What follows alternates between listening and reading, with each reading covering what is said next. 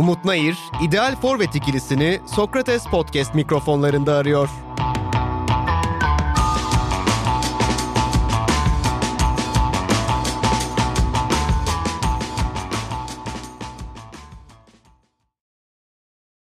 Çift Forvet'ten herkese selamlar. Bugünkü konuğum değerli abim Cem Dizdar. Abi hoş geldin. Merhaba Umut. Nasılsın? Abi iyiyim sen nasılsın? İyiyim iyiyim fena değilim. Teşekkür ediyorum davetimi kabul ettin. Rica ederim ne demek ya? Bir Dünya Kupası programımız vardı seninle. Ondan sonra Evet. ikinci defa bir aradayız. Bak bir dünya kupası geçmişiz. Tam üstünden 4 sene geçirdik. Tam 4 sene de değil belki bir kışa denk geldi. Telefonla falan konuştuk Aynen.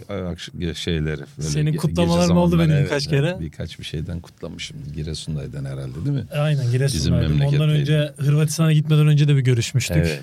Doğru. doğru. Fırsatımız olmuş. Abi Ne yapıyorsunuz siz burada? Nedir bu çift forvet? esasında sohbet mevzu. Ha. Girerken klasik ben herkese soruyorum şimdi. Senle az çok kafamda tartabiliyorum ama iyi bir futbol seversin. Yıllardır da bu işi Emin takip ediyorsun. değilim yani. İyi olduğumdan emin değilim. Benden çok daha Sev- ileri olduğu için. Sevmiyorsan da Yok. takip hani ediyorsun. Futbolla ilgileniyorum da şimdi futbol sever deyince kategorize de etmiş oluyoruz ya. Yok kategorize gerek yok. Ülkenin yüzde doksanı çok iyi futbol sever olduğu için bize bir şey kalmıyor. Benim yani açımdan öylesin abi. Cem Dizdar gözünden Umut Nayır'la Cem Dizdar iyi bir forvet ikisi olur mu öyle başta?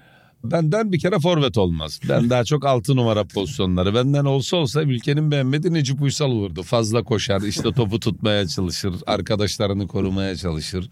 Pas atmasa da pas atıcıları bulmaya çalışır. Benden olsa olsa altı numara olurdu ki yani Samsun'da gençliğimizdeki pozisyonumuz o zaman 6-8 diye bir şey bilmiyoruz.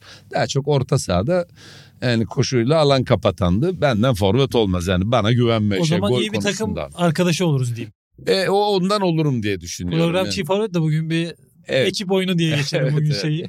Yani iş arkadaşlarım da öyle derler. Yani çalışma konusunda çalışmaktan kaçmam, oyunda koşmaktan Görev kaçmam. adamı. Yani görev mi denir, yapılması gereken mi denir? Bir de öyle bir şey var şimdi. Tembele yetenekli diyorlar, öbürüne görev adamı diyorlar. Onu Halbuki- beğenmiyorlar abi. E, tabii tabii onu beğenmiyorlar yani. Benim durumum biraz öyle. Yani forvet çok beceremezdim. Mesela topa kafa vurmayı sevmem. Sen vuruyorsun. Zarar da veriyoruz abi. vuruyoruz. Ben bence öyle yani. Ben hep eğerdim şey Birkaç kafamı. forvet arkadaşım da oldu kafa vurmayı sevmeyen. O zaman tabii şöyle Saç düşün. ektirmişler falan vardı vurmuyordu kafa. Ha, o, o, o nedense o haklı neden. O kadar para vermiş bir de kafa vurmasın. Ama forvet olunca abi beklenti öyle ya. Bizim zamanımızda şeydi Samsun'da genellikle kumluk diye bir bölge vardı. Orada oynarsın. E toplar eski hani meşin yuvarlak yani. gerekiyor. Tam beşiği var. Islanınca bir de bizim coğrafya sürekli yağmur yağış. Surat patlatan. Çok ağır oluyor top. Antrenmanlar oralarda yapıyorsun. Kum yemiş işte çamura batmış. Su ona kafa vurulmaz Vursun yani. zaten Kim istese vurmazdım. Abi kafamda şimdi bu sohbete girerken yorumculuk bir meslek grubu olarak hayatımıza yer ediyor. Futbol yorumculuğu da çok revaçta. Yıllardır da devam ediyor. Çok yorumlanan, çok izlenen bir spor olduğu için de çok fazla da yorumlanıyor. Ama yorumlayan kesime baktığımız zaman biz futbolcular olarak maçtan sonra kendi aramızda yorumluyoruz. İşte masörlerimiz, malzemecilerimiz kendi arasında yorumluyor. Siz maçtan sonra ekran önünde yorumluyorsunuz. Birden fazla aslında meslek grupları bu işi yorumluyor. Burada yorumcunun gerçekten profesyonel bu işten para kazanan birinin işe değer katabilmesi, futbola değer katabilmesi üzerine aslında bir tema oluşturmak istemiştim. Oradan girersek sence böyle bir şey mümkün mü yani? Bu futbol işinde yorumcu yorumlayarak bu futbola cidden değer katabilir mi? Ya kafamda oturtmaya çalışıyorum. Dediğin gibi ilk başlarken dedin ya herkes futbolu seviyor. Sevdiği kadar da bildiğini düşünüyor. Belki daha fazla. Herkesin bildiği bir yerde Cem Dizdar futbolu yorumlarken seni yine germe niyetinde değilim şeyde. Serkan Gel, abi gel, mevzunda olduğu daha gibi ama. Gelsen daha iyi olur. herkesin futbolu bildiği bir yerde Cem Dizdar yorumladıkça bu kadar tepki görmenin de belki nedeni bu. Ve sen bunları anlattıkça aynı şeyleri anlattıkça belki bundan da daha fazla geriliyorsun. Evet şimdi bir yorumculuk bir meslek mi onu bilmiyorum. Hani meslek deyince erbaplık bizde hani marangoz para kazanılıyor diye biraz daha. Bir iş diyelim. Evet. Bir iş. Şimdi e, temel şeyi de temel aracı da dil. Şimdi yazarlık başka bir şey. Bir Evet. yazı dili var, bir konuşma dili var. Televizyonda hep konuşuyoruz. Dilimizle iş yapıyoruz. Dilimizle iş yaptığımız için evet yorumcular televizyonlarda, radyolarda konuya dil üzerinden yaklaşanlar bu oyunun gidişatını bu ülkede değiştirebilirler. Çünkü hepimiz biliriz ki başka bir dünya mümkün. Başka bir hayat mümkün.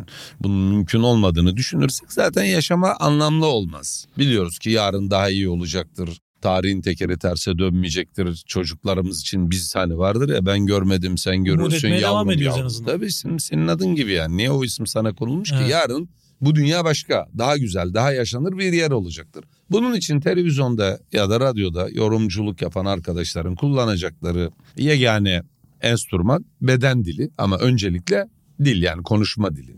Dili değiştirmeye uğraşan, dile biraz müdahale etmeye uğraşan birisiyim ben. Bazı Yani terimler baş- takıldığında Evet, oluyor. Ben başka biliyorum. başka şeylerden yani yaşamın başka alanlarından, başka kaynaklardan daha çok söz etmeye, şiirden, şarkıdan, efendim sinemadan, oyundan, gündelik hayattan, hatıralardan, yaşadıklarımızdan, tanıklıklarımızdan söz etmeye Felsefik bir çalışan. tarafın da var abi sonuçta. Ya o var mı çok emin değilim. Çünkü insanlar çok duymadıkları kelimelerle konuşup bir akıl yürütmeye başlayınca işte onu filozofiye sayıyorlar. Onun da onu da çok anlıyorum çünkü sık sık sen de e, teknik direktörlerden e, duymuşsundur. Sana teknik direktörlük yapan büyüklerinden. Bizim oyun felsefemiz derler Evet. de onun ne olduğunu bir kimse anla net, bir, net bir açıklama yok orada. ya oyun anlayışından söz eder, tarzından söz eder, maçın stratejisinden söz eder, belki taktikten söz eder, o maça dair Evet. yerleşimden söz eder.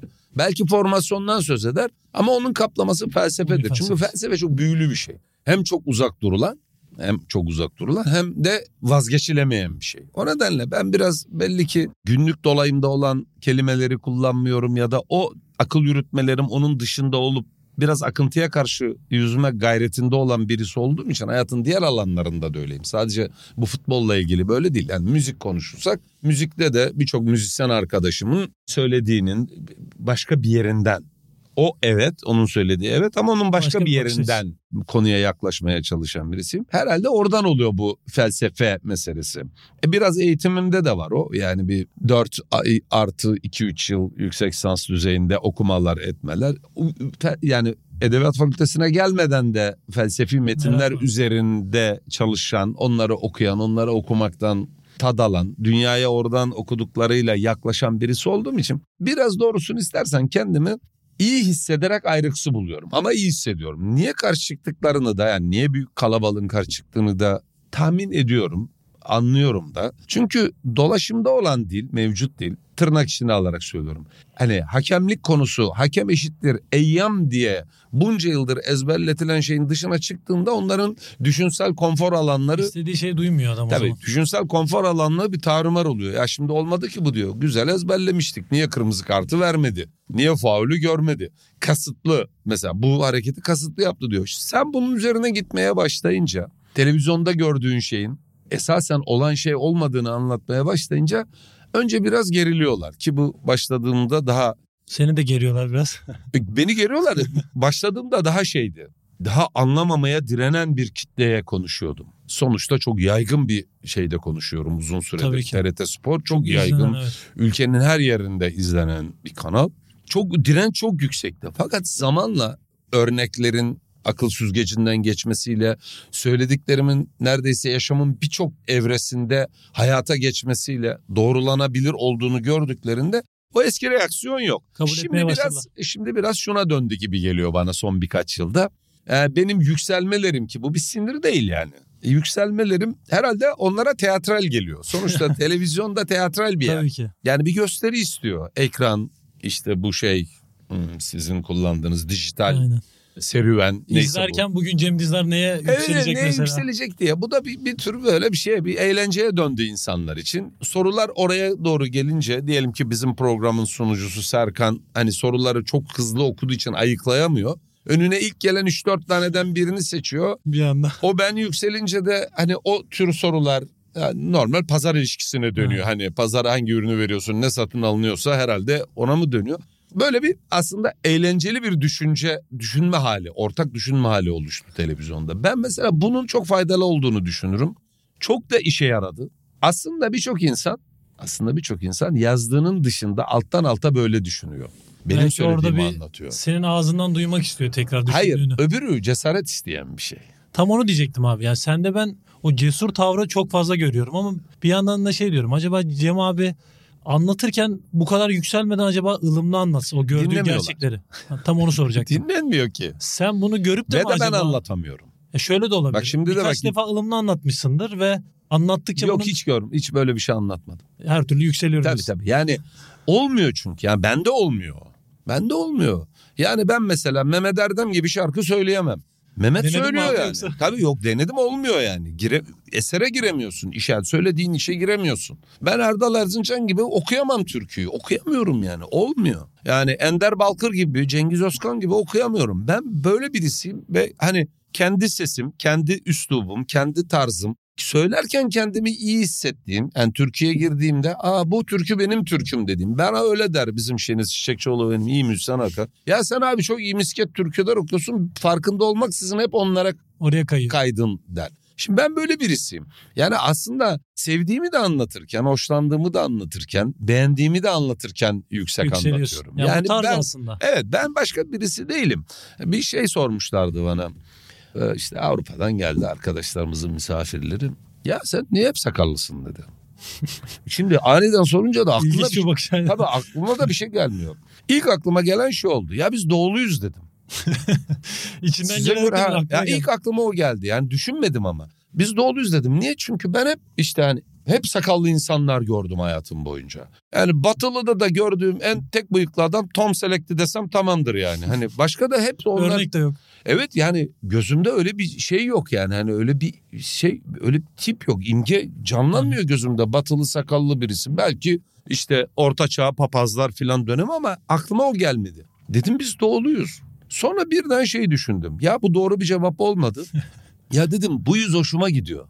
Daha benlik bir şey yani. Evet. Aynadaki kendim böyle hoşuma gidiyor. Hiç kesmedim dedi. Çok kestim dedim işte. Askerde kestim. Dönemsel olarak bazen gönül bunalımlarına giriyorsun. Aynen. Kendini bir Saç değiştirmeye. sakal değişimi. E o bir tek kadınlarda olmuyor hani kadınlar şey olurmuş ya e, strese girince Saç saçlarıyla değişimi. Erkekler de işte sakallarıyla benim Tabii. hani saçla oynayacak senin gibi saçım yok hani benim saç pek oynamaya müsait değil. Bundan başka bir şey olmuyor. Yani nice berberler denedi olmadı şimdi kendim kesiyorum. Maksimumu diyorsun abi. Olabilecek en iyi şey bu yani. Bundan daha ötesini kimse ne yap yapabildi ne yapılanı ben beğendim yani. Şimdi sakal meselesi de öyle. Dolayısıyla yorumculuktaki tarz meselesi de böyle. Ya insan kendi olmanın dışına çıkamıyor. Ve bence sonra kendimi bazen çok nadir de olsa izliyorum. Hani bir şey oluyor bir sorun çıkıyor. Ya burada bunu söylemişsin diyorsun. Bir de böyle bir yeni bir dil var ya linç yemek diye bir şey Evet. var. Bir bakıyorum trendi topik olmuşum. Aa diyorum. Benden Abi şöyle bir rastlantı mesela senin konuştuğun dönemler işte gündüz kuşağında biz genelde antrenmanda olduğumuz için ben mesela Twitter'a girdiğim zaman "Aa, Cem abi gündem olmuş bakıyorum işte oradan bazen senin söylediğin kesitin içinden cümlenin bazı kırpılmış kesimler oluyor. Ya bunu nasıl söyledi acaba deyip izlemeden de o şeyi de alamıyorsun cidden. O senin Tabii, tarzında duymam lazım ki ne vermek istedi? Mesajda neydi aslında konuştuğu? Şimdi aslında konuşmalar bir bağlam içinde gelişiyor. Tabii ki. Mesela bir yere başlıyorsun bir ana fikri söylerken söylüyorsun sonra oradan çıkıyorsun dışarıya. O şöyle de oluyor bazen. Çok değil bende çok olmuyor. Bende garip bir inatçılık da var yani. Aynı bağlam. Aksi, aksi bir inatçılık da var. Hani yola çıkıyorsun, yolda bir fikrini değiştiriyorsun, ana fikri söylüyorsun. Çıkarken hafif dokunuşlarla aslında ortada söylediğin şeyin biraz yanına da kaymış. Hani biraz çizgi dışına çıkmış şeyler de söyleyerek yumuşatarak da çıkıyorsun. Ama ülke yani özellikle bu dijital mecralar bağlamdan çok hoşlanmıyor. Andan hoşlanıyor, kısacık şeyler. Küçük manşetler. Tabii. Şimdi o öyle olunca da ya ben ne dedim diye insan kendine de şüpheye de düşüyorsun yani. Ya çok mu sinirlendim acaba Ağzımdan böyle bir şey çıktı. Abi yalan yanlış bir şey mi söyledim diye geri dönüp bakıyorsun. Yani öyle baktığım şeyler de oldu. Sonra baktım kendime ya ben hep böyleydim dedim. Ya ortaokulda da böyleydim. Lisede de böyleydim. Üniversitelerde de böyleydim. Evde de böyleyim. Yani üslubumdan şikayetçi olan insan çoktur. Ama böyle olmadan mesela bazen derler ki bana ya sen çok konuşuyorsun. Oturuyoruz. Masada oturuyoruz kalabalığız. Bir susarım ben. Sessizlik. Ya kimse bir konu açmaz. Aynen. Ama inatla susarım. Ortamda mesela. da böyle biri lazım aslında. Ya bir saat susar. Ya birisi açar hikaye devam etmez. Ya biz 7-8 arkadaşız. Yani birbirimizi yıllardır tanıyan. Bizim mesela şeyimiz akar. Sohbetimiz akar. Daldan dala atlarız. Müzikten, karikatüre, çocukluk hayatından, geçmiş tecrübelerimize, gönül ilişkilerinden, politik meseleler. Paylaşım çok fazla. Bu, yani ama bu 6-7 arkadaş da böyle bir şey. Ama genellikle hani bu çok konuşma meselesine takılmış arkadaşlarla bazen bilerek yaparımın dedin ya. Ortam acaba aşağı mı alsan diye. Bağlanır kalırım. Otururum böyle masada. O konuşma akmaz. Cem abi ne oldu bir enerji. E ben de sıkılırım falan. orada şimdi anlıyor musun? Hem gelmişiz hem de öyle boş boş Sohbet oturuyoruz. olmayacaksa ne Ya da diyelim ki hani insanların birbirlerine çok değmedikleri, birbirlerinin görüşlerine karşı çıkmayacakları haller oluyor. Sonuçta sohbet aslında bir tür karşı çıkma halidir. Tabii ki. Birbirimize karşı çıkacağız ki yürüsün. İletişimde farklı bakış açılarını söylemedikten sonra Ve zaten ilerlemiyor. böyle bir şey zaten. Yani ya o öyle değil. Mesela ne kadar güzel bir arkadaşlık. Bak ne kadar güzel. Yeni bir bakış. O öyle değili, o sana onun öyle değili söyleyecek cesareti sana veriyor. Senin söylediğini kabul ediyor. Sana karşı çıkıyor. Bu durumda diretiyor. Öyle değilse hangisi diyorsun? Sentez oradan doğuyor zaten. Ve akış başlıyor. Şimdi futbolda da aynı şey. Mesela hani buradan daldan dala gidiyoruz ya. Ya şimdi televizyonda maç spiker arkadaşlar maç anlatıyorlar ya. Ya da maç sonunda sizin maçları yorumlayan arkadaşlar var. Şut dahi atmadı diyor. Ya diyorum ki hayırlı bir şey yapmış. ya şut dahi atmadıysa topu kendi arasında gezdirmiş. Şut dahi atmamak yani şut atmanın kutsandığı, orta yapmanın kutsandığı Evet. bir durum bu. Otur ya orta- bunların hepsi çok tehlikeli şeyler. Peki abi şimdi bu konuyu belirtince aklıma geldi. Burak abiyle Burak Yılmaz'la da bunu çok aramızda konuşuyorduk. Şöyle bir şey oluyor. Forvet Cem Dizdar ünlü bir forvet diyelim. Cem Dizdar'ı bugün istediği toplarla buluşturamadılar diyor. Evet. Umut Nayır forvet diğer hafta. Umut Nayır diyor etkisi, Söyle. etkisizdi bugün. bugün etkisizdi diyor. Yeterince yeterince işte Kendini etkili olamadı. Topla buluşamadı diyor. Şimdi ben kendimi oradan götüreyim. Sen Başka- Burak, tabii Burak izliyorsa şimdi bak benim Burak'la ilgili bir şeyim vardır. Bir aforizmam vardır. Bu oyunu tarif ederken Burak'ı kullanırım daha çok. At Burak.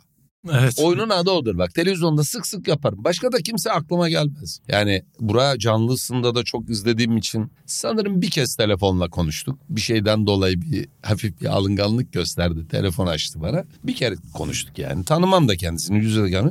Ama oyunun adı odur. Onun sahada olduğu oyunun adı At Burak'tır. Burak abi bulma. Tabii at bura oyunudur. Eğer bulamazsan yapılan bak işte tanıyorsun sen bir programı da izlerse izlesin. Yani bu- bunu da izlerse Aha. kendi geçmişini izlesin. Şortu çeker. Sinirleniyordu aynen. Şu şortu yukarı çeker. Ben yine olgun döneminde oynadım Burak Ve, abiyle. tabii bak. Ve Burak koşmaya her başladığında eli havadadır. İster top aynen. Bak hep eli havadadır. Yani yüzde doksan koşu başladığında eli havadadır. Bu oyun at Burak'a döner. Bak bu oyun bir sürü teknik adamın oyununu yani kurguladığı oyunu bozar. Ve öyle bir marifettir ki o marifet olmadan da o işi çözemez. Evet çözemez. Yani marifet düzene galip gelir. Artık marifetin eline düşersin. Teknik adam marifetin kurbanı olur çoğu zaman. Marifet yaparsa yapar, yapamaz. Bizde buna yetenek denir. Tabii skoru buldu mu o marifeti gerçekleştirmiş gibi oluyor. Mesela bak şimdi marifetle yetenek arasındaki farkı anlayamadığı için memleketin Bir de tek bir yetenek de yok abi ben ona da olur katılmıyorum. mu ya? Yani olur mu? Yetenek Sergio diye mesela Busquets'e- y- Sergio yetenek sadece Busquets'e şey kim üzerinden yetenek? okunuyor. İşte top tekniği çok iyi. istediği Tabii. yere atabiliyor. Yetenek Sergen Yalçın yetenek, Sergio Busquets yetenek, Yetenek, değil. ha. Dolayısıyla Necip Uysal e, yetenek değil. işte E, Necip Necip Uysal. Stoper oynamış, sağ sol stoper. Sağ bek oynamış, altı oynamış, sekiz oynamış. Öne göndermiş, Sinan oynamış, yetenek E, değil. Bir de yıllarca ben antrenman yapmış biri olarak idman temposunu arttıran, hocanın dediklerini algılayabilen, birden fazla mevkide ortalama bir performansın üstünde diğer, verebilen. diğer arkadaşları antrenmana çeker. Tabii ki. Mesela bunu Erol Bulut Erol Bulut mu anlatmıştı bana? Yok. Erol olabilir. Erol anlattı. Erol Bulut. Siopis idmana çıktığında bak maçtan bahsetmiyoruz. Antrenmana çıktığında öyle antrenman yapıyordu ki Temposu değişiyor. bütün oyuncular belki utanarak belki şeyle zevkle ve eğlenceyle doğrudan antrenmana Evet, katılıyor. Yani o, o sahada yaptığından daha çok antrenmanda teknik adama yardım eden oyuncular var. Bir de şöyle abi bu anlayışı zaten bir bayrak adam işte kulübün simgesi olmuş. İşte Totti örneği veriyoruz mesela. Bizim anlayışımızda Totti gibi örneklerin de barınabilme şansı yok. E nasıl Var. oynayacak? Totti işte e, yürüyerek oynuyor diye mesela 5 sene önce bizde bıraktırılabilirdi futbol. Yani o bırakmadan son dönemi hatırlarsın belki işte sahte 9 kavramıyla oynuyordu biraz daha böyle ya Totti ile topu hareketli buluşturma ya o kendi ayağına buluşturun. Biraz daha öyle bir formasyonda belirliyorlardı onu. Ama bizde olsa mesela ya Totti işte koşamıyor, pres yapamıyor artık. Totti'yi Ya da senin demin kendin için söylediğin şey. Yani Totti Etkisiz vardı. kal- Tabii etkisiz kaldı oluyor. E bu Pirlo, Pirlo için de böyle. Yani Aynen, o da hani doğru. geri al kendi ona bir alan yarat. Tabii. Ona bir konforlu topu kullanacağı bir alan yarat. Çünkü onun marife o bir yetenek değil. ön plana çıkabileceği özelliği O bambaşka bir marifet. Yani o marifet yani Messi'nin marifeti başka birinde Ronaldo'da olmayan, Ronaldo'nun marifeti Messi'de olmayan şeyler bunlar. Dolayısıyla elinde marifetli oyuncular varsa teknik adam marifetli oyunculara oyunun bazı bölümlerinde alan yaratmaları için takımı koordine ediyor. Tabii. Bir bu bir pasör olabiliyor. Senin bana söylediğin bak çift forvet dedim benden olmaz. Ben Olmaz. oynatamam dedim yani. bu beklentiye girme. Tabii girme ben sokmam kendimi. Golcü olabiliyor. Arkadan oyun kurucu olabiliyor. Yani 30 metrede koşanla 40 metre koşuya ihtiyacı olan. Kimi Evet. oyuncular Atletik 30 metreden yükselemiyor. evet. 40'a la- lazım ki oradan bek oyuncusu koşsun. Ona o koşu alanını yaratacak koridorlarına bunların hepsi futbolun mühendisliğine dair şeyler. Aynen. Ama at buruğa oyunu kesinlikle şey teknik adam mühendisliğine yardım etmiyor. Teknik adam mühendisliğini marifete mahkum ediyor. Çünkü o marifette kimse de yok. O da geliyor anahtar oyuncu kilide sokuyor, kapıyı açıyor, atıyor. Onunla golü. değişiyor aslında. Tabii. Burak abi 40 gol atıyor takım İşte ya Fransa Paris Saint Germain yani. Daha ne olsun? Tabii. Tabii. E, 10 golde 5 golde 7 Birden golde. atıyor. Sonuçta her bir gol doğrudan sonucun oluşmasına etki ediyor. Beraberlik golü olur. 3-0'daki 3. gol olur fark etmez. Önemli olan çünkü gol sadece 3 puan değil ki. Takımın maç heyecanı, takımı bir sonraki maça taşıyan iş ihtimali yükseltilmesi. Ama oyuncularda olan şey yani şut atmak. Mesela biz çocukken böyleydi gençken. Kaleyi görünce vur vardı. Ben öyle büyümüş çocuğum. Kaleyi görünce vur. Nereye adam vuramıyor ki? Bunun da örneğini bir Mehmet Topal röportajında iyi okumuştum. Mehmet Topal Valencia'da vurmuyor sürekli topa. Artık sıkılmaya başlıyor şey. Ters örnek veriyorum şimdi. Teknik ekip sıkılıyor. Ya vur diyorlar. Gördüm vur. Sen çünkü vuruyorsun bu topa. Vurabiliyorsun. Ben vuramıyorum. Benim ayaküstü yok mesela değil mi? Ayaküstü şeydir ya kapalı ayaküstü iyi Tabii. vuruştu. Sen vuruyorsun diyorlar. İşte bir iki deniyor belli ki dışarı falan gidiyor. Tedirgin oluyor. Ya vur vur diyor hocam. Biz verdik E, sana o şeyi. Vur artık düşünme diyor. Oradan birkaç tane gol çıkarıyor vuruşlardan. Şimdi bu başka bir hal. Yani vurma anının tespiti, o kararın verilmesi ve şutun atılması başka. Ama bizde öyle bir şey yok ki. Alan vuruyor. Ya 32 tane şut atılır mı Allah aşkına? 32 orta yapılır mı? Olursa diye körün taşına. Tabii çünkü kalabalığa atıyorsun topu. Evet. Ve işin kötüsü yazılanları unutuyor bizimkiler. Şöyle deniyor. Maç oyunun boyunu uzattılar. Rakibi çok geri koşturdular. Bütün şutlu ortalar aslında geri koşmayı %50 oranında içinde barındırıyor. Evet. Çünkü bunun bir matematiği var. Tabii yani. ki. Bilinçsiz orta yapıyorsun aslında bir anda Aldı topu kontrol etti bir pas attı koşu başladı. koşmaya başlıyorsun. Aynen. Onlar senin kalene dönük yüzleriyle koşuyorlar. Sen geri dönüp koşmaya başlıyorsun ve yolun aslında daha uzun. Yan yana koşsan bile bir hareketle hem geç kalıyorsun. Hızlanma seviyen E zaten milisaniyelerle abi bütün şeyi E değiştiriyorsun. şimdi bütün bunları anlamak için biraz böyle düşünmek gerekiyor. Ama biz sonuçtan düşündüğümüz için yani gol oldu, Burak attı gol oldu, e, Umut attı gol oldu ya kitlendiğimiz Aynen. için Umut atamadı yenildik oluyor. Tabii etkisiz oldu. Tabii. İşte ya da kaçırdı işte. Stoper ayağından kaçırdı gol yedik oluyor. Öyle bir şey olur mu futbol Bir öyle şey bir oyun kavramları da oluyor abi bundan sonra işte. Sen eski 2000'ler diyelim o dönüşüme daha aşinasın. Şimdi bu dönemde mesela işte vasat sevicilik, e, büyük takım futbolcuları. Şimdi takımın kadrosunda 25 tane futbolcu var. 23'ü için büyük takım futbolcusu değil diyor. O benim işte o vasat sevici benim. Ya ben de biraz vasat seviciyim herhalde öyle oluyorsa. Öyle zannediyorlar. E çünkü organizasyon yok abi ve oradaki oyuncularda 25 oyuncunun 23'ü büyük takım futbolcusu olmuyor onların kafasında. Bir organizasyon yok dediğin gibi münferit bir eylemle adam kendi başına işte dribbling yapıyor böyle bir deli dolu bir şey. Ya bu takım bak bu adam yetenekli ama işte bu adamı besleyemiyorlar. Şimdi bu vasat ortalamayı anlatıyor ya. Yani hepimiz sanki yorumculukta, gazetecilikte seviye üstüyüz. Kendi yani. hayatımızda Tabii tabii. İşte New York Times yazarıyız, BBC çalışanıyız gibi davranıyoruz kendimize. Oysa ki oyunun kendisi vasat zaten. Onu Ülkenin tam oyunu vasat, ortalama. Bu kadar vasat bir oyunun olmasa, bu kadar yabancıyı dünya kadar paraya buraya niye getireceksin? Antrenmanın vasat, hatta vasat altı. Oyun kültürün vasat altı. Terminolojin yani oyunun tanımlama biçimin kul- kullandığın dil vasat altı. spor kültürü de 20 yok abi tane şimdi. kelimeyle hayatını sürdürüyorsun ya. Aynen. 20 kelime 25 kelime. Yani içine yeni attığın hiçbir kavram yok. En son yeni kavramın geçiş oyunu. Onu da sadece orta sahacılara veriyorsun. Mesela stoper geçiş oyununa dahil mi bilen yok. Orada bir yorum yok. Tabii ön tarafta baskıyla kapıp topu hücuma geçip iki pasta gol atan geçiş oyunu mu? Yok önde baskıyla gol attı diyorsun. E geçiş oldu ya orada. Orada da bir geçiş var aslında. Öyle değil mi? Savunmadaydı. Kaptılar geçti. Dilin dar. Bu dilin geliştirmek için özel bir çalışma yapmıyorsun. Mesela ne diyelim dil bilimciler. Hani ülkede ilk işe katılması gereken şey federasyon başkanı olsam, federasyonda yetkili biri olsam ilk defa bir terminoloji grubu kurarım. Bir de bu kadar ilgi gören bir sektörde abi dediğin gibi. Yani Bu kadar pastanın Aşırı Büyük büyüdü bir yerde evet. Tabii şişmiş. Yani şişik bu pasta. Kendi yarattığından daha fazlasını Bir tüketmeye de şöyle bir gerçek de var. Senin çok fazla dile getirdiğin benim de zaten içindeyken yaşadığım çökmüş bir ekonomide aslında dediğin gibi şişmiş şişmiş Şişik bir bu. pasta evet. Yani Gerçek değil aslında. Kamu olanakları sürekli şeyi şişiriyor. Yapıyı şişiriyor. Şişiriyor ama doğru da konuşmuyor. Evet. Ya toplayın y- y- 10 tane dil bilimci. İçlerine de koyun ilk 10 tane eskiden bu işin fiili olarak uygulayıcısı, teknik direktörü, futbolcuyu, efendim yöneticiyi. Orada bir ortak dil oluşsun. Ortak dil yavaş yavaş dolayıma sokulsun. Maç sonu röportajları olur, maç önü olur, gazete köşeleri olur. Bu çalışmalardan insanların haberi olur. Bir, dijital ortamlarda açık olur. Bunlar kitap halinde basılır. Bizim gibi kağıttan okuma meraklısı insanlara ulaşır. Bu dilin ortaklaşmasına, ortak dilin ve ortak duyarlılıkların, ortak kavramların oluşmasına yol açar. Şimdi bu olmayınca geriye zaten uçurumda bir ekonomi var. İstanbul oligarşisi almış başını gitmiş. Aynen. Borçta batmışlar ama her şeyin en yükseğini istiyorlar. E bir de düşün abi devre arası sezon başı 20 transferlerin döndüğü dönemler oluyor. Yani böyle dönmeyen bir ekonomide zaten gerçekçiliği yok ama senin soruların geldiğinde sinirlendiğin kesimdeki insanlarda büyük bir kitle bu. Belki biraz daha önyargılı konuşuyorum ama abi işte Umut Nayır işte Cem Dizdar yeterli değil onların yerine işte Necip Uysal örneğini verdik. Necip'i çok andık buradan selam olsun. E, Necip örneğini veren Necip gitsin yıllardır Necip'in yerine birini bulamadınız mı? Ya 20 tane hoca değişmiş.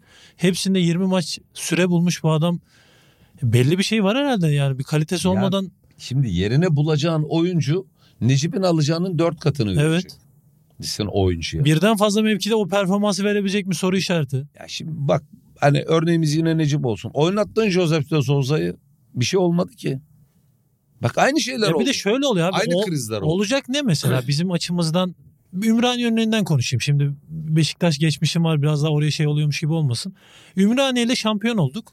Ya Türkiye'de zaten yereliz yani. Şampiyon olduk. Gittik Avrupa'da işte bir şeyler yaptık yapamadık. Geldik diğer sene başka biri şampiyon oluyor. Sergen Hoca da bunun örneğini vermişti. Ya bu 4 takım 5 takım zaten 5 senede 6 senede bir biriler şampiyon oluyor yani. Bu kadar ya bu sene şampiyon olmamız lazım. 20 transfer. E yok ki ekonomin yok. Ama bu- şeyin yok. Bu işte şeyin yöneticilerin işi tek başına değil biliyorsun. Bu aslında bir piyasa. Bu Tabii. piyasanın da oyun kurucuları var. E, Menajerler, avukatlar, fon yöneticileri, offshore'cular. Yani sadece bize özgü bir şey değil. Bütün Avrupa böyle yürüyor yani. Bir menajer bir oyuncunun üzerinden 40-45 milyon euro para kazanıyor. Evet. Bir oyuncunun üzerinden. Şimdi böyle bir ekonomiyi örgütleyen aktörler zaten o dilin dönüşmesine, o dilin sahiciye geçmesine, oyunun eşitlik ilkesinin korunmasına zaten karşı çıkarlar. Çünkü bir iş bölünmeye başlar Tabii. ve tadı kaçar. Kazanılan paranın tadı kaçar. Şimdi kaç menajer bir oyuncunun transferinde aracı oluyor bilmiyoruz. Avrupa'da da öyle, bizde 5-6 de öyle. oluyor ya. Ya olmaz mı? Avrupa'da da öyle, bizde de öyle. O onu öneriyor, o payını alıyor, o yüzde üç alıyor, o yüzde beş alıyor. O para niye veriliyor? Ama bizdeki fark abi olmayan para. Mesela orada adamların parası var da ya yapıyorlar. orada da olmayan para vardır. Ben sana söyleyeyim. Bence yani Orada en da- azından orada- bilançoda görmüyoruz Ha, diyeyim. ya olmayan para vardır orada da. Ara ara soruşturmalara Evet. uğrar ama o oyun o kadar büyük ki. Ya büyük para dönüyor ki sahici soruşturmalar yapılmaz Evet. İngiltere piyasasında. Tabii Çünkü dönsün oyun istiyorlar, çok- evet. tabii. oyun oynansın yani bütün dünyanın akışı oraya gelsin filan diyor. Mesela son okudum metin. Atlayla konuşmaya bayılırım ya. Bu Çin aşısı Çinlerin Covid-19 aşısı şu anda dibe vurmuş durumda. Onlardan Çünkü varyantlarda işe yaramıyor. Dolayısıyla Çin gezisinde Alman işte ileri gelenleri yetkililerinin gezisine Uğur Şahin de katılıyor. Ya mı Orada yani? piyasa var. Tabii durum başka. Şimdi onların piyasasına ellememelerinin nedeniyle bizim ellemememizin şeyleri farklı, gerekçeleri farklı. Ama yüzleşmiyoruz abi. O problem işte E o. şimdi çocuk alıştırılmış buna. İşte sen, çocuk oynayamadığı sen her... söyledikçe gerilmesi de o mesela. Aynen. Böyle değer Biliyor ama benim söylediğimin doğru olduğunu. Biliyor ama değer katma. Herkes mesela bilen yorumcular da işte gazeteci Ya o da söylese O, heh, şimdi bu başka bir konu. Şimdi bilen değer yorumcu niye söylemiyor? Şimdi bilen yorumcu gazeteci niye söylemiyor? Çünkü gazetecilikten daha çok görünürlüğü sağladığı yer dijital mecralar. Onun da bir albenisi o. O bir market. arkasından o mar- güç, güç alıyor. Ya o da o markete konuşuyor. Karşısına almak istemiyor. Ne kadar kalabalığın hoşuna giden diyelim ki A takımının yorumcusu ya da taraflısı görünüyor. Onu o kadar söylerse o kadar etkileşim alıyor. Biraz sosyolojik de abi sanki. Evet, Arkanda bir güç istiyorsun. İşte etkileşim alıyorsun. O etkileşim hem sosyolojik olarak seni bir yere taşıyor. Bir kitlenin temsilcisi gibi gösteriyor. Beri yandan e, onun bir getirisi de var. Sponsorluk, reklam ilişkileri, hangi mecrayı kullanır. E, o, o da var yani. Şeye de hatta değinebiliriz burada. Hatta bugün de herhalde ben yolda gelirken seni dinliyordum. Şey konusu geçti. Ya büyük takımlar konuşuluyor. Şampiyon olan takımlar. Ne bileyim Ümraniye Spor, Karagümrük yeterince belki değer katmak için futbolda bunları konuşabiliriz ama bir albenisi var mı? Cem Dizdar bunu konuştuğu zaman kime konuşuyor mesela? Evet şimdi atlıydı ki bir arkadaş bana bugün. Ya hiç öbür, sadece onları konuşuyorsun diye. Ya diğerinin maçına 300-500 kişi gidiyor. Kendin Şimdi- gitmiyorsun maçı izlemeye. Kendin gitmiyorsun. izlemiyorsun da. E şimdi ben de bu işten para kazanıyorum. Aynı zamanda benim işim de. Benim işimden önce para kazanmaktan öte bir mesele benim için. Benim bütün fenomenlerim, bütün göstergelerim o büyük oyunun içinde. Senin gücün o karşı çıkmalara yetmez. Yani Enkudu'nunki kırmızı kart mı değil mi diye bir tartışma sürüyor iki Aha. gündür değil mi? E dün mesela şeyi Osay Samuel'inkine kimse ilişmedi. En azından bir sarı kart var mıydı yok muydu? Niye? Çünkü onun maçın sonucuna direkt etki ettiğini düşünüyorlar. Ve orada bloklaşılmış, taraf olunmuş şeylerde geçirgenlik, sızdırmazlığı düşüğe tutmaya çalışıyor. Ama bu düşüncenin önündeki en büyük engel. Onu öyle yapınca küçük Umut Nayır büyük futbolcu olamıyor. Bunu böyle yaptığın için. Bak çok basittir bunun örnekleri.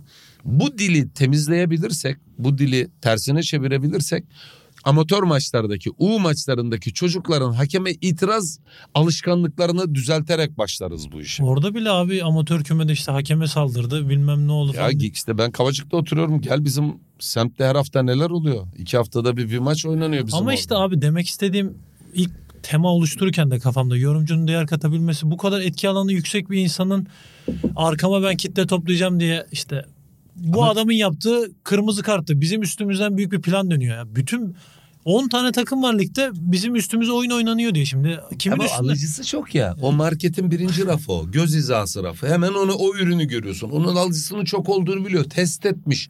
Karşılığını almış.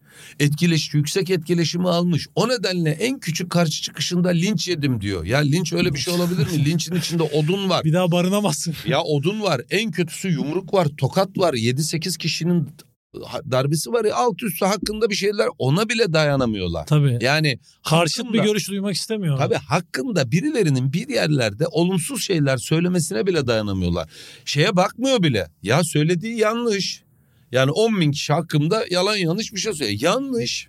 Evet. Yani doğru olan, doğruyu düşün, söylediğini düşünen, doğru davrandığını düşünen 10 bin tane yanlış e, görüşten, düşünceden niye bu kadar ürksün ki?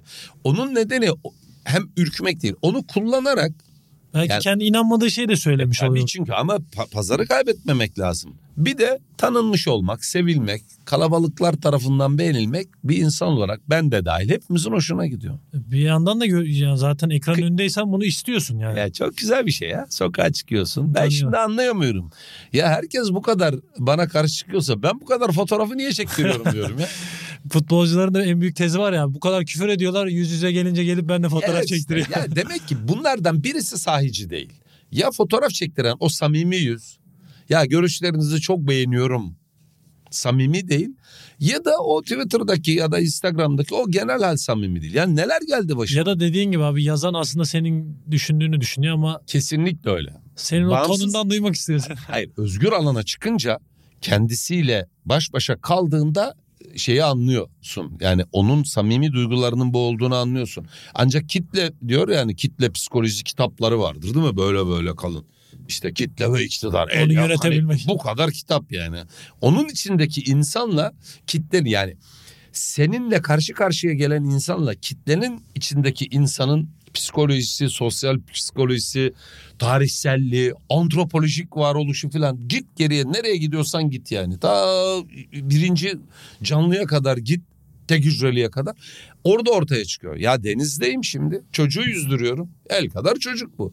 Cem Bey diyor fotoğraf çektirebilir miyiz diyor. Peki bu kim şimdi? Doğru orada. Sudayız ya diyorum ki şimdi çektirelim Çok ama şort değil. var. Hani daha da ötesi biraz kiloluyuz memeler filan hani yapı bozuk. Ya bir tişört filan giyelim üstümüze de toplum bizde hani Cem sakal bakal gömlek ceket görüyor yani. Bu öyle bir... O karizma Aa, da almasın. Hayır bir de ya bu hiç ciddiye almazlar ya. Diyorum hocam şurada bir hani suyun içindeyiz ya telefon da düşebilir. Bir de şey abi futbolcular için bile geçerli. Bazen büyük bir camiadasın ya da büyük bir camia olmasa bile futbolcular der oynadığım camia en büyüktür. Hadi onu da kabul edelim. Burada bile konuşurken bazen inanmadığın şeylere hakem üstünden okumuyorsun belki sen oyunu ama orada beklenti ya bak hakem bize ne yaptı işte söyleyin. Adam çıkıyor onu konuşuyor mesela. Futbolcular olarak bizim bile bu yanılgıya düştüğümüz sahanın içinde dediğin gibi belki burada senin de görüşlerini merak ediyorum. Ya futbolcu değer katmamız lazım. Tam yorumcudan bir değer katmasını bekliyoruz. Biz bu vasatın dediğin gibi ortalama altına düşmüş oyunumuzu yukarı çekmek için o sevdiğimiz, keyif aldığımız oyunu yeniden bu atmosfere kavuşturmak için ne yapabiliriz futbolcular olarak? Ya dil dediğim gibi çok önemlidir. Mesela bizim için, bizim kuşak için, benim yaşadığım zamanlar için çok kıymetli bir karakter Aykut Kocaman. Trabzon'da şampiyon olduklarında çıkıp onu söylediğinde biz burada şampiyonluğa sevinirken arkadaşlarımız burada oynayan arkadaşlarımız üzüntü içinde diyebilme cesareti zaten. Evet. O büyüklüğü, o, Orada o da bir bol- cesaret aslında. o bol gönlü ve onları biliyorsun Oğuz Çetin'le şeyin Aykut Kocaman'ın e, Fenerbahçe kariyerinin sonuna işaret eden Hı. bir hal oldu o. Çünkü duymak istemedikleri şey. Tam demek istediğim oydu. İşte orada orada ondan bağımsız olarak o hani armayı öpme hali var ya. Evet. Koşuyorsun golü atınca armayı öpüyorlar filan gidiyorlar üçlü çekiyorlar oley oley oley. Bir nasıl öğretiyorlar ben anlamıyorum ki. Göre göre belki. Burada yapıyor Afrikalıya da yaptırıyor. Norveçli geliyor ona da oley oley çektiriyor. ya biri de demez mi? Ya bırak oley oley ne oley bırak. Yapmayacağım ben bunu dese başka birisi olacak. Armayı Ama kaldırsak olay Şimdi çözülecek. bak orada Fenerbahçe kitlesinin o durumda şimdi sonradan Aykut Kocaman oldu değil mi? Yani şampiyon Aykut Kocaman yani o bile ikiye bölünmüştür Fenerbahçe'de. Orada kitlenin ne oluyor ya böyle şey mi olur? Doğru diyebilmesi lazım ama hani biz bile yapıyoruz dedin ya işte o kitlenin içine girme hali, kitleden kendini bağımsız tutamama hali, o genel egemen anlayış. Bir de korku da olabilir abi. İşte zaten egemen anlayış korkutuyor seni. Evet. Diyorum ya kitle dışarıdayken bana tweet atan sokaktayken abi çok güzel şeyler anlatıyorsun bayılıyorum diyor. Hani ben de senin gibi düşünüyorum diyor. Özgürleştiğinde yani kitleden bağımsızlaştığındaki kendisiyle tribünde kalabalığın içinde bir yerdeki bir yerde maç izlerken olan o iki tane kişi. Dolayısıyla futbol aslında biraz şizofrenleştiriyor insanı. Ve çok ideolojik bir oyun. Dünyaya bakışını bozuyor. Mesela parası olmayan insanlar bile takımlarının 10 milyon euroya oyuncu alabileceğini düşünüyor. Cebinde parası yok o araya. Vergisi siliniyor, kulüpleri seviniyorlar. Ve bunların hepsinin kendi kaynağı olduğunu, kamu kaynaklarının o işlere tüketildiğini düşünemiyor. Gözü kararıyor çünkü Evet. kazanmak istiyor, şampiyon olmak istiyor. Mahalledeki arkadaşına bir büyüklük taslamak istiyor. Futbol bunun için büyük araç. Yani bir kıyıdan insanı iyileştiriyor. Ama çoğuna zarar veriyor. Tabii oynatarak, izleterek, bekleterek hasretle bekliyor hafta sonu maçı. Bir kıyıdan insanı iyileştiriyor ama aynı anda da insanı yaralıyor, hasta ediyor, dünya ile ilişkisini bozuyor, para pul düzenini bozuyor. Mesela çok sık duyarsın. 10-15 milyon euro öneriliyor şeye bon servisine. Ya o 10-15 milyon euro arasında Ara- 5 milyon euro var. Bu nasıl bir para ki? Hele bizim gözümüzde yani şu anki durumda. Ya 10 ile 15 milyon diyor. 7-8 milyon euro diyor. Yani arası 1 bir milyon euro yani hayatta hiç çoğumuzun ben, ben kendim için bil- söyleyebilirim. 7 sülalemiz o- 10 yıl 100 yıl çalışsak biriktiremeyeceğimiz paralardan söz ediyor insanlar yani. Ve bunu o rahatlıkta çünkü ideolojik o. Normalleşmiş Tabii biraz. dile oturmuş 7-8 milyon, 6-9 milyon, 9-10 milyon falan diyor. Yani birden tek haneden çifthaneye geçebiliyor. Şimdi bütün bunları yaptıran şey aslında oyunun dili. Dolaşımda olan dil. Mesela bizim futbolcular buradan gidecek ya 20 milyondan aşağı gönderilmez diyor. Ya bu ligden diyorsun 20 milyondan aşağı ne diyorsun? Ligin şey 20 milyon ediyor mu onu Yani soralım. ya nakdi o anda dolaşımda 20 milyon euro yok yani. O sezon kağıt para olarak belki de 20 milyon farazi rakamlar dolaşıyor bankalarda şuralarda.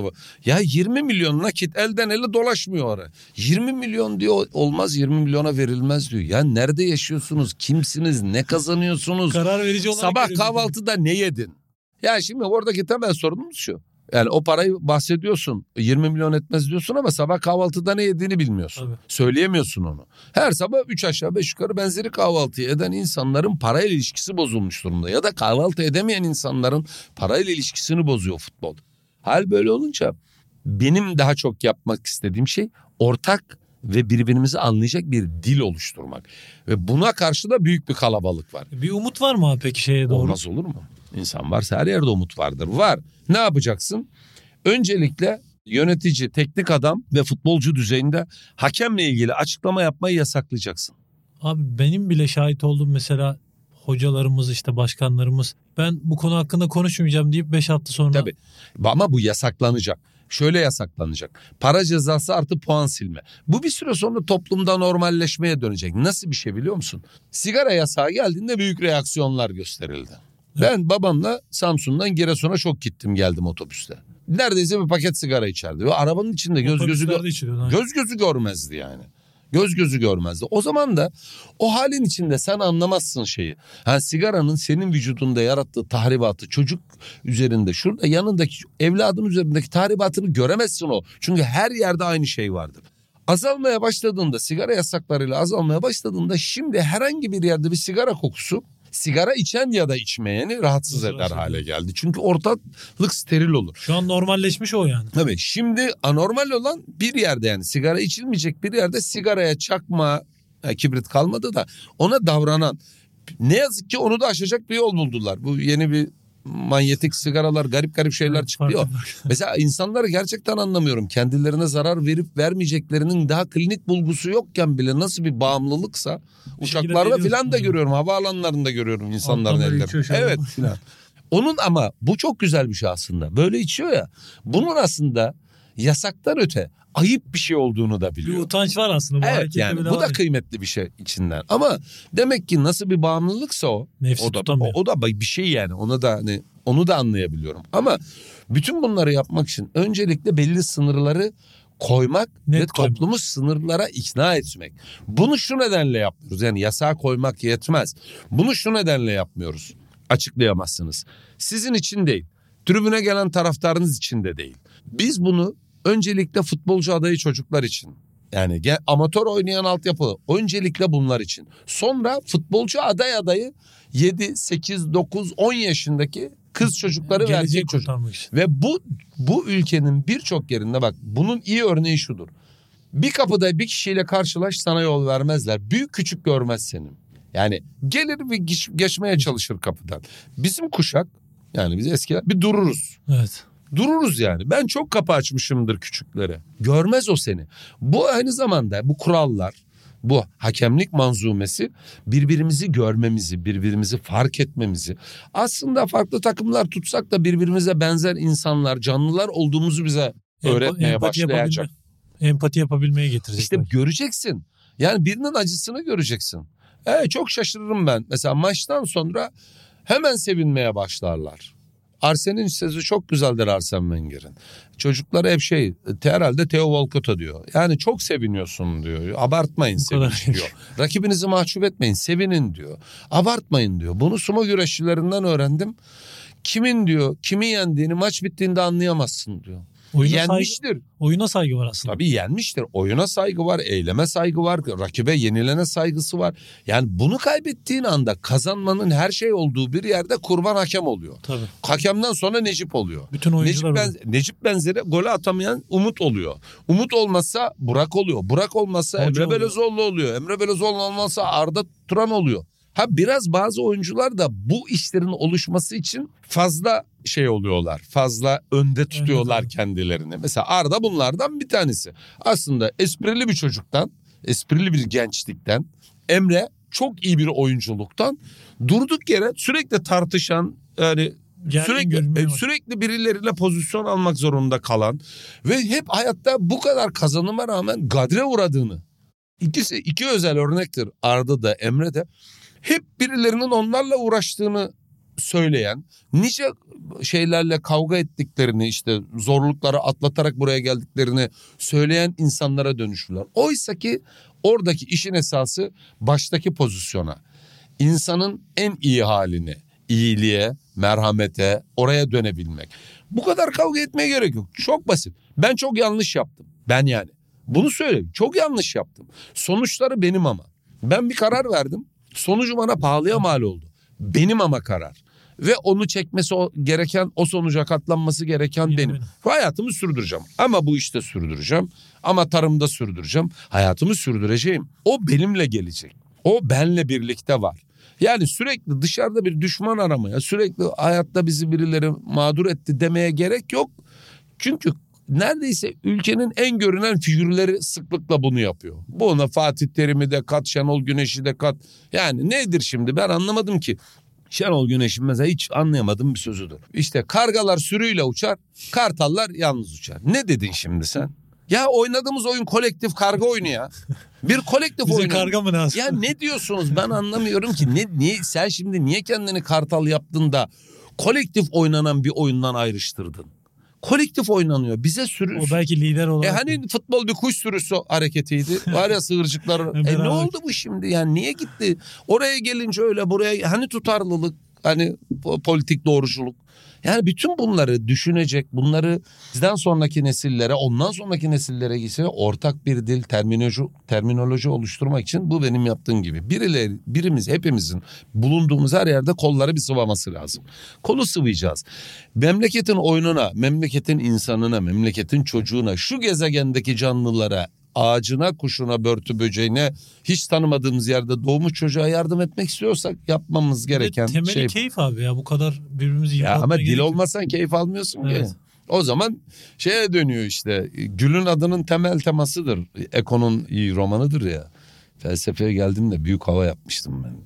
Samsun'dan okuyarak gelmiştim. Tam da o zaman tesadüfen çok şey çok popüler bir, bir hikaye. Ben de roman diyor okumuşum. Bilmiyorum ki ortaçağ düşünme biçimini anlatıyor. Geldim anlatırken işte akıl yürütmeler, ortaçağ, işte tümeller sorunu falan bir şeyler avuca anlatıyor Betül Hoca. Ben de buradan bir takım örnekler verince hoca durmuştu böyle filan hani ne oldu filan diye. Şimdi Gül'ün adında anlatılan şey yani politik mesajı yani romanın temel teması gülme karşıtlığı. Yani rahip romanı şeyleri kitabı gülme kitabını yani insanlar onu okuyup onun ne kadar kıymetli ve erdemli bir şey olduğunu bak kıymetli de erdemli bir şey olduğunu anlamasınlar diye bütün manastırı veriyor aleve. Gitti onca el yazması. Şimdi bunun gibi yani kaybettiğimiz şeyler var. Gülmek bunlardan ben gülerim ama şimdi gülünecek bir şey yok ki ara ara gülmüşümdür fark etmeden. Yani gülünecek yerde gülersin. Ciddi bir şey yapmıyorsak her yerde güleriz yani bir şey anlatmak zorunda değilsek. Gülersin. Dolayısıyla oynamak insanın ilk öğretmeni. Yani bütün canlıların yavruları oynayarak başlıyor. Hepimiz oynayarak başladık. Bir yerde oynadık yani. Şeyde vardı.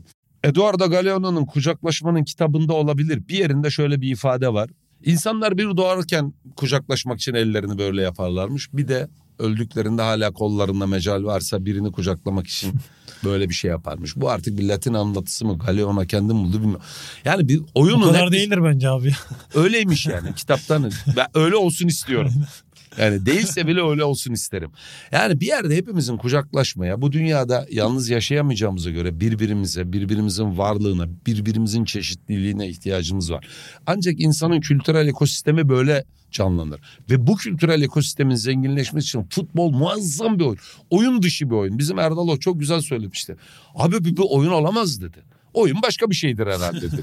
Bu bambaşka bir şey. Bu kadar insanı aynı anda farklı duyarlılıklarla birleştiren bir oyun olarak oyun üstü, oyun dışı artık ne diye dersek diyelim. O kadar büyük bir okul ki, o kadar çok şey öğretiyor ki. Esasen bence temel hani belki bitirirsin bilmiyorum. Temel öğrettiği şey şu. Ben kimim? Futbol bana ötekini anlatmıyor. Benim kim olduğumu Kendini anlatıyor. aynen. Yani ben kimim, neler yapabilirim, bu dünyadaki yerimde nasıl bir alan işgal ediyorum. Onu anlatıyor. Bir faul durumundaki gösterdiğin tepki, Tepki. kendi oyuncuna gösterdiğin tepki, hakeme gösterdiğin tepki, oyunu anlamak için kullandığın dil, kendi varlığın. Buradan kalktık bir sabah günaydın demen hepsini etkiliyor. Tabii ki. Hepsini etkiliyor. Yani İyi. bu kadar bence muazzam bir okul ve hafife alınmayacak kadar derinlikli bir alan. Çok az yazıyoruz, çiziyoruz. Az yazanlardan biri, biraz elimin kalem tuttuğunu düşünen birisi olarak benim de yani. Daha çok yazmamız lazım bu konuda. Ben yine dile getirdiğini düşünüyorum ama yeni yıl mesajımız da olsun abi. Belki Olsun. empati kurabildiğimiz bir yıla gireriz. Belki Yani biraz ben- farkındalığımız artar. Ya ben bu empati falan böyle şeyleri sevmiyorum. Beceremiyorum da yani. Bilmiyorum da yani ne Yine olduğunu. birbirimizi anlamamız abi aslında. Empati Tabii tabii. temelinde o Ama ya empati aslında bence dikey bir şey.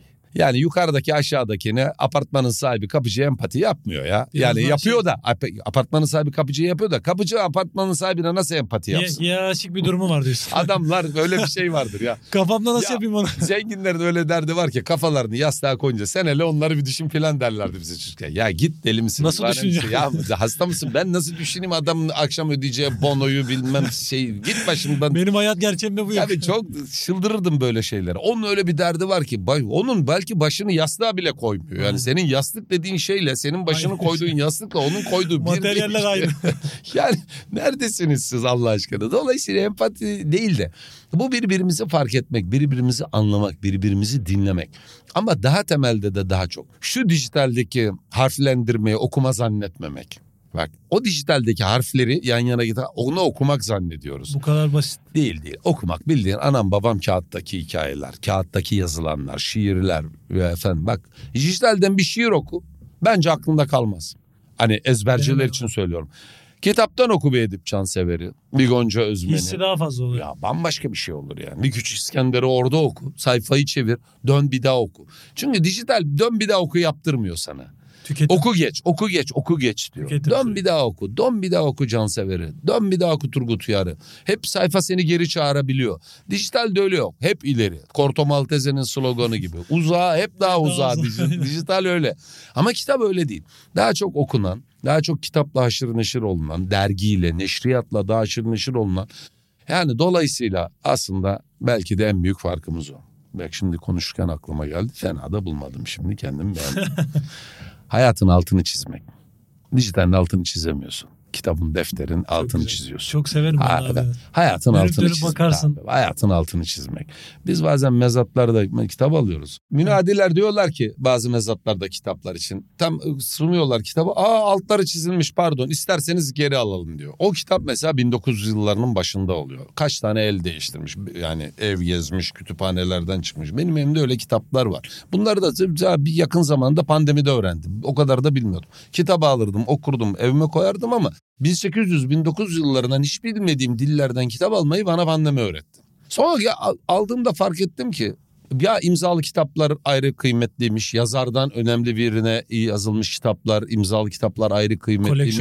Hiç yazarın, hiç tanımadığımız yazarın, tanımadığımız birine yazdığı kitaplar başka kıymetliymiş. Ama altı çizilen kitaplar onlar benim için her zaman çok kıymetli. oldu. Onlara çok az talip olduğu için ben onları hep ucuza aldım. Yani kıymetli kitap. Altı çizili olunca insanlar Tabii kaçtılar. abi, Ben de hep şey diye düşündüm. Ya bu hayatın altını biri çizdi. Birini hani- tanımış gibi oluyorsun abi orada. Tabii tabii. Hayatın hani futbol biraz e, kendi belirlemelerimizin altını çizmemiz için bize muazzam metinler sunuyor. Yani bu yeni yılda hep altımızı çizelim. Kendi düşündüklerimizin altını çizelim. Eşin dostun söylediklerinin altını çizelim. Birbirimizin altını çizince şey oluyor. Birbirimizi daha iyi anlıyoruz. Daha birbirimizle kavuşuyoruz. Galeano'nun de söylediği gibi daha birbirimize yakın hissediyoruz. Şeyde de var. Dar alanda kısa paslaşmalar da Suat ağlar şeyde bizi çok kötü çizdiler be Azi abi der. Ama kalbimizi çizmeyelim. Orada anlattığı bir aşk yarasından söz ediyor ki aslında kendi altını çiziyor ve e, filmin altı. finalinde filmin finalinde o imkansız aşkın onu aslında burnunun dibindeki sevdiği kadına götürdüğünü Aynen. görüyoruz. O dans ederken aman de boş ver diyor. aynen. Dans ediyorlar. Yani birbirimizin kalbini çizmek yerine kendi hikayelerimizin, kendi metinlerimizin futbol üzerinden Önce futbol üzerinden, futbol konuştuğumuz için Evet. söylüyorum. Altını çizmeyi başarırsak elimizde böyle böyle külliyatlar olur. Zaten sorunumuz herhalde külliyatımız az, metnimiz az. Metnimiz az olduğu için birbirimizi çok hırpalıyoruz. Evet. Daralıp kalıyoruz sıkışıyoruz. Maalesef, maalesef. Abicim ağzına sağlık. Yeni yıl Rica mesajını ederim. da çok tam istediğimiz şekilde verdiğimizi düşünüyorum ben. Sağ olasın. Sonunda da yine klasik bitirişte sen gerçi ben forvet olmam dedin ama iyi bir takım arkadaşı olduk Ha, bence. takım arkadaşım. Bakarken çok ben keyif aldım. Eyvallah. ben de Davet- çok keyif davete aldım. Çok icabet ettiğin için yine Ben de teşekkür çok davet ediyorum. ettiği için çok sağ ol. Ağzına sağlık. Çift Forvet'ten bugünlük bu kadar. Yeni bölümlerde görüşmek üzere. Herkese selamlar.